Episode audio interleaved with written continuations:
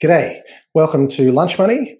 Uh, we are the online and social media home for special situations, workouts, and capital raising professionals. My name is Nick Samios. Uh, I am the fund manager and director here at Hermes Capital, and I'm your Lunch Money host. And uh, a very special warm welcome to you. Uh, well, what a week it has been. it's been a week where obviously we've had the US uh, election and we're not quite sure what that means for Australia or for the world at this point of time. Does it mean more money printing? Uh, does it mean more uh, trade wars with China? Who knows? Um, we've also had uh, on the home front, we had the Melbourne Cup, and of course, Melbourne Cup Day means the day when the RBA makes its interest rate announcement, and uh, interest rates were once again lowered to record uh, low levels. I think the official rate now is 0.1 percent, and uh, that particular day it was it was 10 years in Australia since the RBA had increased interest rates. Think about that. 10 years since interest rates were increased uh, in, this country. You, you, have to wonder what all of this means because we've got interest rates going down, but we've got high levels of unemployment. We don't really know what unemployment, the unemployment rate is because we've got JobKeeper, uh, we've got these insolvency moratoriums, obviously, that come off, insolvent trading moratoriums that come off at the end of the year. And where, what does it all mean? What's going to happen next year? Um, well, you could you could uh, seek solace by reading uh, the what I call the big name uh, mainstream economists, um, but I find that the big name mainstream economists, firstly, I feel as though they've all been drinking from the same Kool Aid. Uh, and I find them ideological as well. And uh, and in any case, even when they not being ideological, uh, they tend for me to be vague and non-committal. Um, they, they like to hedge their bets, as you know. I'm sure you've many of you have been to economist breakfasts, and you're not quite sure what to think when you come out of it. So today, uh, I have a very special guest, Martin North uh, from Digital Finance Analytics, who I'll introduce in just a moment. Um, who it's a great privilege of us actually to have him on, on a guest here at Lunch, Lunch Money, and hopefully um, he will help to uh, tell us what to really expect next year. Um, before I get to that, I'd just like to quickly remind you to uh, subscribe to this humble podcast and uh, to give us a like. I mean, why don't you like uh, this particular episode? That'd be great, whether it's on uh, Facebook, uh, YouTube, uh, LinkedIn, or for that matter, um, Apple Podcasts. How about that? So, without further ado, I would like to introduce our special guest, Martin North from Digital Finance Analytics. G'day, Martin. G'day. Good to see you. Fantastic. I'm very, very privileged to have you uh, as a guest, Martin. I am one of your one of your fanboys, and I'm not embarrassed to say that. Um, well, I think I think I said to you the other day when when we were talking. I said, you know, I think that you know if someone came from from a foreign country or from out of space and landed and said, look at what's going on and just tell us what's actually going on. You know, look at the numbers, tell us what's going on. Forget about the ideology, forget about the politics. Can you just please tell me what's actually happening, and that to me seems to be um, what you do. yes, well, I, um, you know, being independent means I can actually just take uh, the data as it comes, think about it, and uh, try and uh, really peel back the layers of the onion to really say what is going on here. And uh, my background as a philosopher means that I also tend to go a bit further into things than, than, many people. There's a lot of ideology out there. There's a lot of mainstream media spin. There's a lot of course stuff coming from the government, particularly now. But it's important to stand back and trying to get a more objective and independent view, I think, and that's what we try to do at DFA. I think it's wonderful that uh, you call yourself a philosopher, and uh, this is not the venue. Maybe uh, port and cheese sometime. I'd love to hear you sort of uh, wax more philosophically outside of maybe the immediate realm of economics. But tell us, can you just tell us a little bit about your background? Sure. Yeah. Well, you know, philosophy is is interesting because it basically asks the question behind the question, right? Why is it that things are the way they are? And there's a thing called the frame of reference, which basically says what's the context for the assumptions that people make. And look, my background is that I actually uh, spent some time at university uh, in the UK, um, went to, to Oxford, uh, trained as a philosopher, then went into financial services, worked in London for a good number of years with uh, some of the big banks there, came out to Australia mid 95, uh, worked for some of the, uh, the banks here, then went into consulting, places like Booz Allen, Andersen. And then came to Fujitsu and spent quite a long time there running a consulting business inside a big consulting and IT company. But about 10 years ago, came out and uh, started creating uh, digital finance analytics. Uh, the YouTube channels Walk the World, of course, and uh, that's really what I've been. So I've been running my own show for 10 years plus, been quite successful. I think in terms of creating brand awareness, showing how data is important.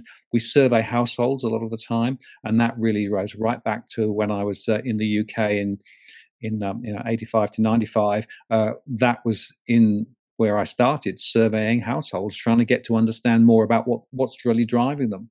And we also survey SMEs. Again, did that way back then as well. So I tend to come from the consumer and business end rather than the corporate end out and then try and understand what's really going on what's driving people to do what they do what's the economic context for those households and businesses uh, and therefore what does that mean in terms of businesses and uh, servicing? So that's how i've got to where i've got to.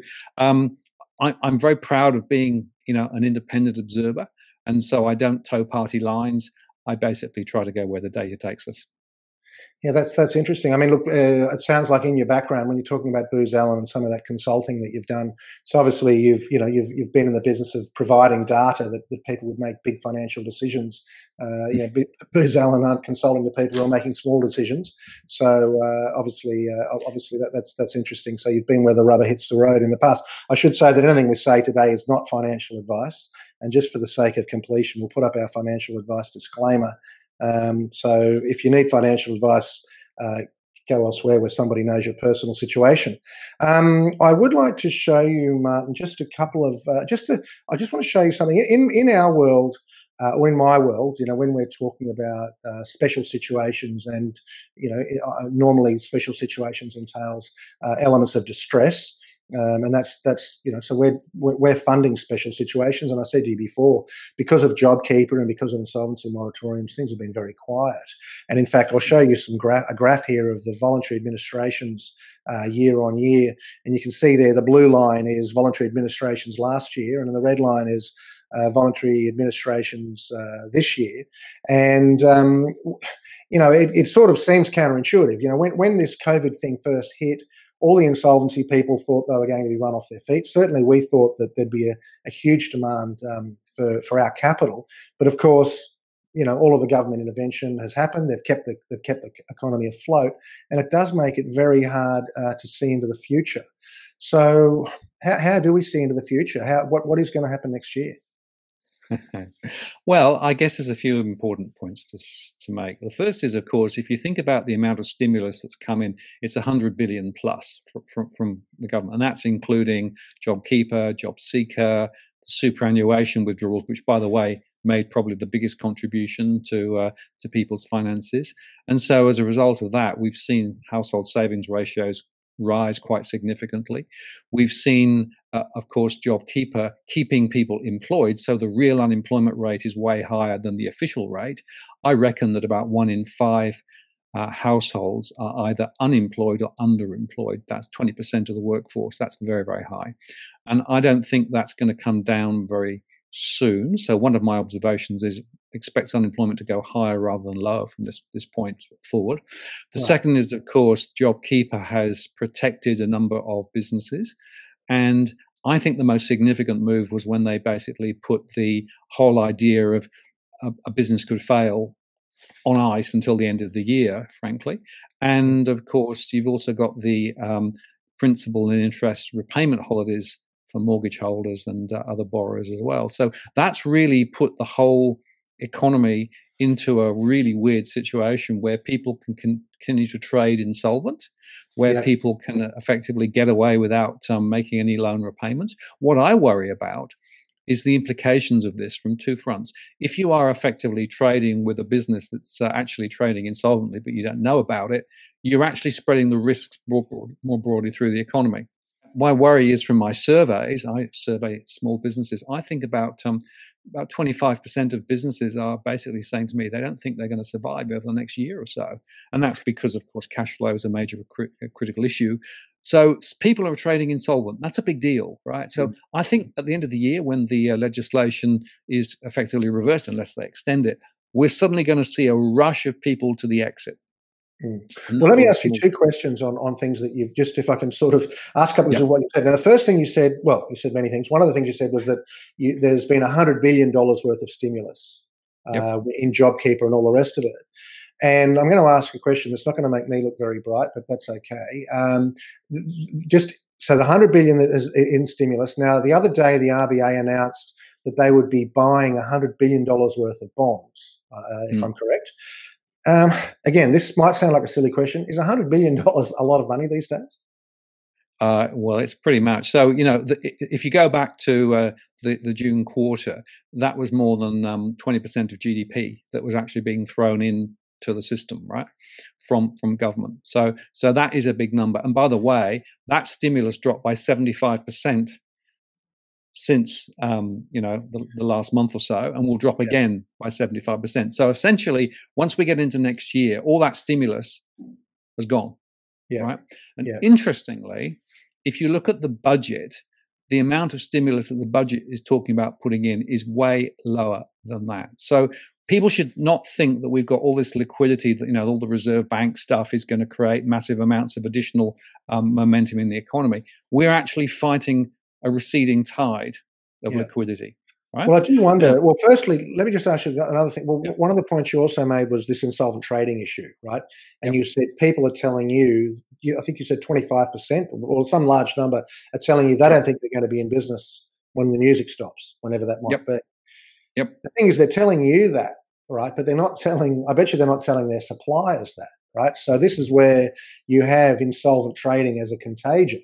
Uh, because you know you, you that one of those 20 you know those 25% of businesses they are ordering stuff that their suppliers are providing in good faith now of course when the 25% go under well then the supplier unless the suppliers have got robust balance sheets um, you know they're, they're, they're going to find the pressure as well yeah, and the point there is it's not equal, equally spread across the economy, right? So a lot of it's in retail, a lot of it's in the education sector, a lot of it's actually in some of the construction sector um, uh, players too.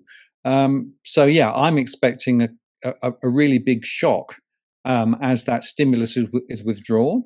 Um, and as those rules change at the end of the year, and of course, the banks are now starting to um, actively approach uh, people who are no longer paying interest and principal repayments on their mortgages. And remember, there's a share, fair share of small business owners who actually have a residential mortgage um, which secures the business, right?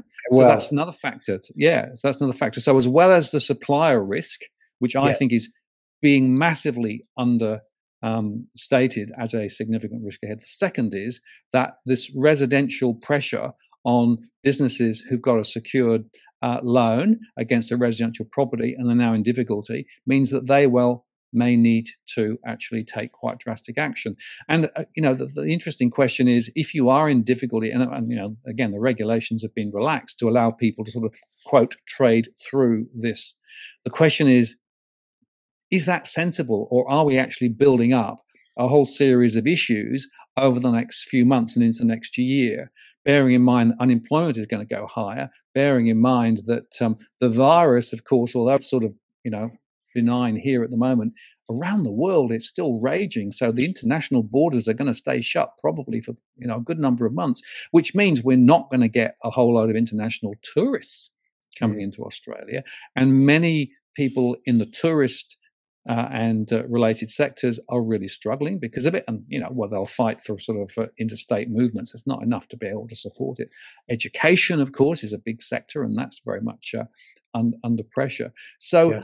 There are so many um, factors that I think people are not adequately taking into account. Now, the truth is that the government has thrown massive amounts of liquidity into um, uh, you know, supporting the construction sector, all those stimulus uh, home yeah. builder and those sorts of things, and the 95% loans for first time buyers. So they're banking very heavily on the construction sector, but it's a very narrow, myopic strategy. What about the rest of the businesses? That's the question I've got.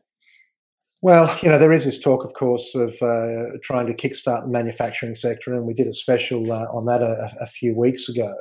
Um, so, you know, I, I, guess, and the mining the mining sector seems to be going okay. I mean, I was talking to uh, a finance broker yesterday uh, in Perth. You know, you know, before COVID came along, my life was I used to travel to Perth once or twice a month. You know, Melbourne. I, I was traveling all the time. So I used to you know, frequent Perth. Haven't been there mm. since uh, since March, February. But he told me that basically it's been business as usual for the last six months in WA. I mean, they're, they're, they're apart from the fact there's no one going there, but the, the mining sector is doing just fine, particularly mining services, which is more the space that we tend to play in. You know, all those guys right. with yellow, you know, yellow diggers and what have you, they get they're going fine. Okay, but the question is, how many thousands of people does mining employ across Australia? Yeah, not a lot right? And yeah, it's a it's a big economic driver in terms of exports. Although, of course, if China is uh, turning off coal, which it looks as though they might well be now, um, yeah. and if Brazil is powering up their iron ore exports from Vale, um, we could suddenly find ourselves in a rather different situation. My point is, mining is fine, but it's not going to support the broader economy, right? Mm. Construction is 13% of the economic activity, right? And employs more than a million people. That's one of the reasons why the government's throwing heavy money in that direction. But that itself is not going to support the economy. My problem is that the businesses that need support, those small and medium enterprises, the ones that actually become bigger businesses with a bit of help, aren't getting the help right? And if you talk to um, a lot of those businesses I do, many of them are not getting sufficient support in terms of uh, loans from the banks. The banks will always want security, yeah. and that's a problem. Yeah. Um, the banks would much prefer to lend more mortgages because that's you know more effective from their cost of capital perspective, and the risks are essentially lower. It's messed the playing field. And now, if you go around town and talk to all of the insolvency people, whether you talk to the big firms or the small firms, they're not getting any work and and there there's no triggers. So whilst those small businesses that you're talking about um, they're not getting any support on one hand they're not getting any support but on the other hand, no one's pushing them either. So the the loan restructuring areas of the banks are not pushing anybody. And this isn't necessarily the area that we're talking about. The CBA home loans, they're not going to force home loan sales until September 21. Um, I'm not exactly sure what that is, but but the, but whether or not it's home loans, I'm talking more in the commercial space. If you've got two or three million dollars uh, owing to Westpac or one of the major banks, they're not kicking you out. They're on a go slow. They don't want the negative press for a start you know, the Banking Royal Commission is still fresh in everybody's minds. Uh, they don't want to cause contagion. They don't want to cause a run on assets. Uh, by the the ATO is normally a pressure point. Well, the ATO isn't winding anybody up. Um, creditors, well, creditors, the, the, the statutory demand process, whereas you used to be able to issue a statutory demand and have someone uh, wound up in more or less 21 days, that's been extended to six months, and it's virtually pointless. Then what's the point of pointing a gun at someone and saying, if you don't do what I tell you, I'll shoot you in six months? Um, so there's no pressure on the other hand either. So there's no, you might say there's no support, but there's no pressure. And that's why everything, we're in zombie territory. Yeah. And that's the point, right? The key question you've got to ask yourself was where is growth going to come from, right? Yeah. That's the key question. And, you know, the Reserve Bank's estimate of growth over the next couple of years is a lot lower than it was previously, right? Yeah. Um, I don't see data or well, we, we can do. I mean, it depends on how, how detailed you, you, you know you want to get because there's obviously quite a lot of information from, from, from yeah. the Reserve Bank. But let me make the general point first, right? So so essentially there is some growth, but it's not very strong growth. And if you look at it carefully, um, the growth engine in Australia, which was migration, yeah. right, yep. has been turned off because of the uh, the, the, border closures. Um, education is not there, so we're not seeing that uh, engine firing. Right, so so you know you go across tourism, education, migration, all of those growth levers. And look, the the truth is, our economy has been firing more on greater numbers of people. So if you measure growth, it's gone up. But if you measure growth per capita, it's not been going up anything like as much. So we've been effectively supporting the Australian economy simply by getting more people to come in. Now, the other point to make is that the disposable income that households has is a little bit up at the moment because many people have been saving, and of course they haven't made those mortgage interest principal uh, interest repayments on mortgages, that sort of thing. But the fact is that there are many households who are now less able to spend. Three million savers, for example, who are now seeing the interest rates on their term deposits drop to close to zero. They have no income coming from that, or the dividends from the banks way down from where they were previously. So, what mm. we are seeing is quite a lot of households have less disposable income. So, that's another reason why growth will be lower. And I guess what I'm calling out is that I think this whole story of how this economy is going to go over the next two to three years is being spun by the government, but I don't think it's very credible. And as you start thinking about, you know, those small businesses that, who may fail, the fact that the international borders will stay shut for quite some time, the fact that the money that's being thrown into the economy and even the reserve bank's direct liquidity um, is, you know, encouraging more people to borrow, to borrow, to borrow. But what happens if those people are unwilling or unable to borrow? Mm. And uh, you know, one of the pieces of it, there's too much uncertainty. When you say people, I know you obviously you're talking about consumers and small businesses. Uh, the, the, trouble in with small business, um, and I'm not talking about tuck shops. I'm talking about you know businesses are turning over five to twenty million dollars, say. They don't know what's around the corner, and so what that they're reluctant to make the investments to borrow. Um, you know, so that, that that's the trouble. There's a reluctance to, to invest, which means there's a reluctance on the flip side of that to borrow the money required to make the investment because no one's really sure what's going to happen. Yeah, absolutely. Let me just show you this slide, a slide that came in from the Council of Financial Regulators in October. It's a bit of a busy slide, so I won't uh, hold it up for long. But I just wanted to show you that this is what they said. Look, basically, what they said was a key focus was the importance of the continued flow of credit to the economy, particularly to small and medium enterprises. Members agreed that demand for credit among SMEs has been subdued, and improved confidence in the health and economic outlook will be critical to addressing this. So, what they're basically saying is credit demand is the issue, not supply. And if I just show you with this other chart here, this is actually the most recent credit aggregate data. And this shows you that the broad money, so the amount of money flowing around in circulation has gone up by 12% over the last year. But total credit growth is only 2%. That's as low as it's ever been, right? So we actually have a fundamental problem insofar that there is plenty of money flowing from the Reserve Bank and from you know the hundred billion that you mentioned, et cetera, et cetera, all that sort of QE, but it's not actually going into productive use, right? Yeah. So yeah. the economy won't function properly unless people are willing and able and confident enough to borrow. And the fact is they're not. And, and that's one of the reasons why this whole argument, there's a big argument out there about, you know, is the future going to be inflationary or deflationary, right? So the yeah. argument is all of this money printing, all of this QE will lift asset values and that is going to create massive inflation.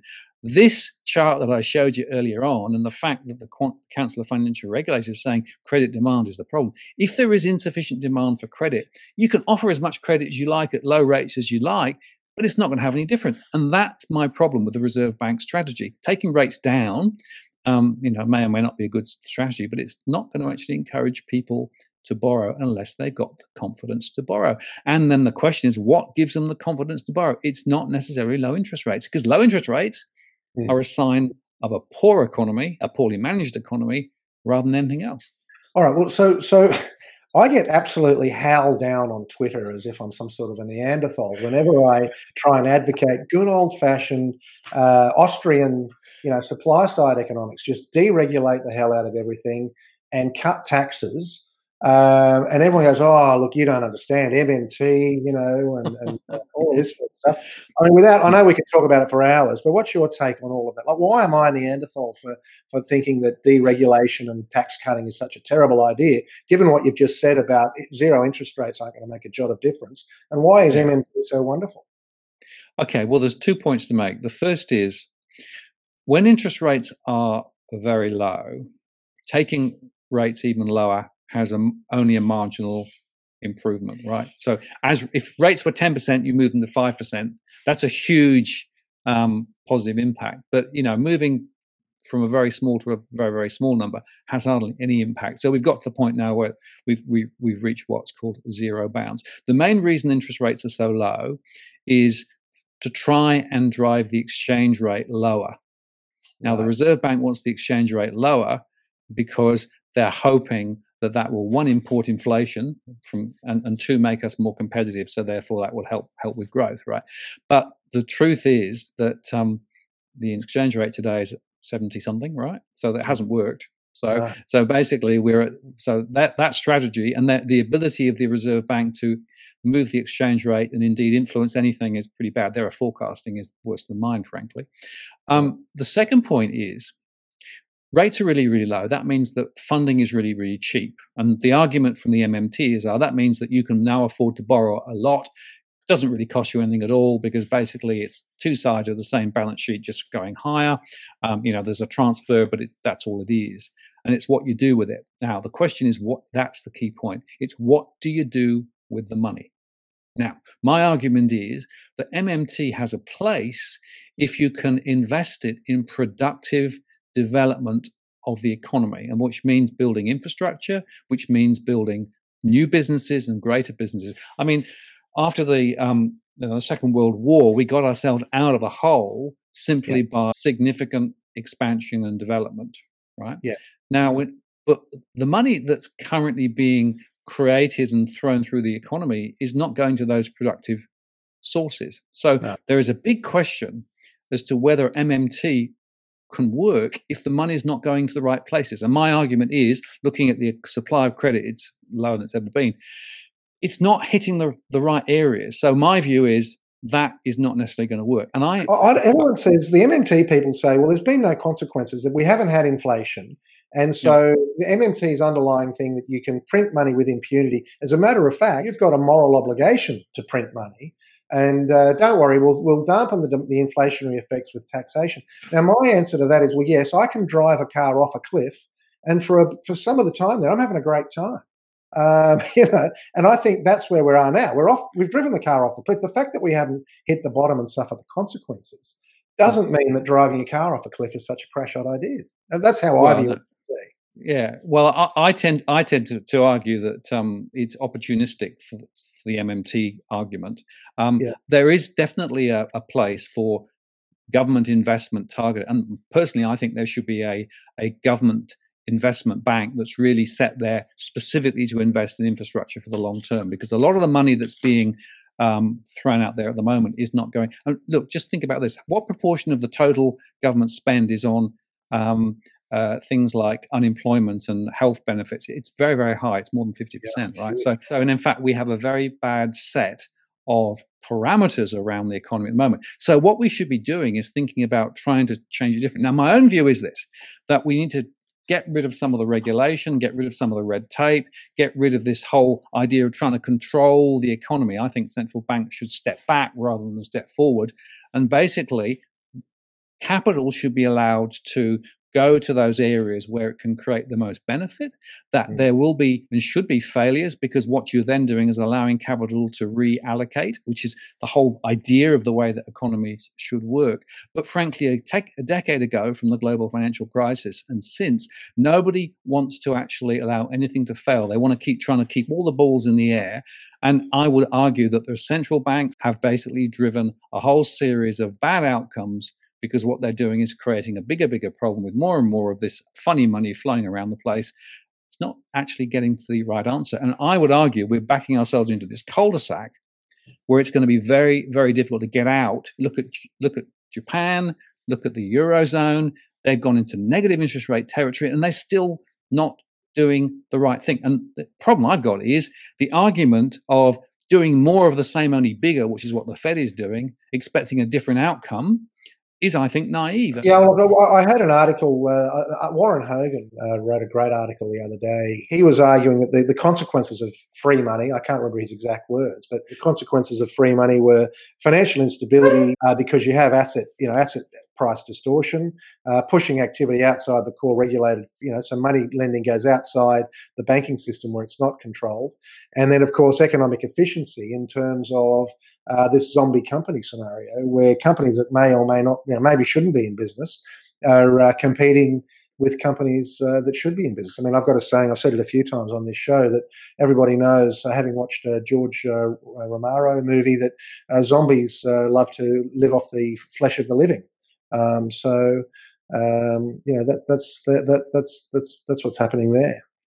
Um, well, the key, the key the key point about zombies that's really important, right? If you look at a lot of that liquidity that's been pumped around the system, right? A lot of firms have been buying back their own shares, artificially inflating their share price, but they're not actually productive companies themselves, right? right? House prices are going higher, the banks are getting bigger. It's not productive. That's the problem. we have to find an alternative uh, strategy, in my view, um, so that we actually become more productive. Now, tell me, just in terms of where the rubber hits the road next year, um, I, I, guess I've got I've got three questions. Let me throw them at you, and then and then sort of answer them at your leisure. One thing is, do you think that we are going to see a lot of insolvencies come the new year? I mean, is that is that your is that what you're thinking? Uh, you know, what are the sectors that you think? You know, you've we've already said that mining doesn't really employ enough people, even though it's doing well. I mean, what sectors do you think are the sectors uh, to be in next year? I guess they're they're, they're my two questions. Yeah. Um, look, the fact the fact is, yeah, I expect higher levels of uh, insolvencies next year. The SME sector is going to be where it's going to be focused. Um, what's interesting is um, I can see particular geographic areas where we're going to have issues, and I'll just show you this map. Um, so this is a map um, around um, Brisbane, in fact, and the way to read it, we measure what's called financial stress. And so there are particular areas around Moreton Bay and down towards the Gold Coast. The, the more red and orange, the worse it is over in Toowoomba. Now, these are from our surveys, and this is showing us the hotspots where we expect the default rates and delinquencies to be higher. And we measure it from an SME perspective, from a um, investment property perspective, and from an owner occupier perspective, right? So, so expect to see in some areas considerable numbers of failures. I'll give you an example on the Gold Coast. Um, in the Gold Coast, there are a lot of people who are very reliant on the tourist sector. There are also a number of people who are completely reliant on Airbnb as a source of income for their investment properties, and they don't have enough, you know, not enough people coming through at the moment. Um, those two examples. So that's to do with the international borders being shut and the fact that um, tourism is, is way off. Another example, another sector, is in the uh, small business end of construction. So there are a lot of ind- independent tradies.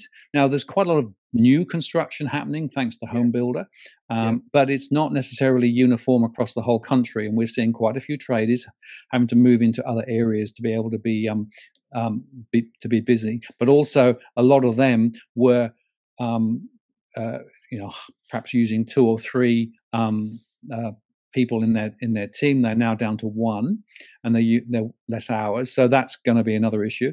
Another area is retail, and I think retail is probably going to be the real bellwether. There are so many closures of small retail outlets, and so many of those are actually now. Uh, if you know, if you go down some of the, for example, I, I live near Wollongong. If you go down Wollongong, there is row after row after row of closed retail establishments down a number of the streets. I'm seeing it everywhere I go, and that's another area that I think is going to be um, very concerning. And then the final one is the hospitality and restaurants and cafes. A lot of those have really struggled. I mean, you know, hopefully they're beginning to see some, but a lot of them are already well underwater. So I think it's going to be the small ends of town, yeah, rather right. than the big end of town. And I'd argue that JobKeeper really was top end of town keeper and bank keeper rather than real small businesses. So I would expect to see a lot of smaller businesses mm. really fade away, and that's what my surveys are showing at the moment.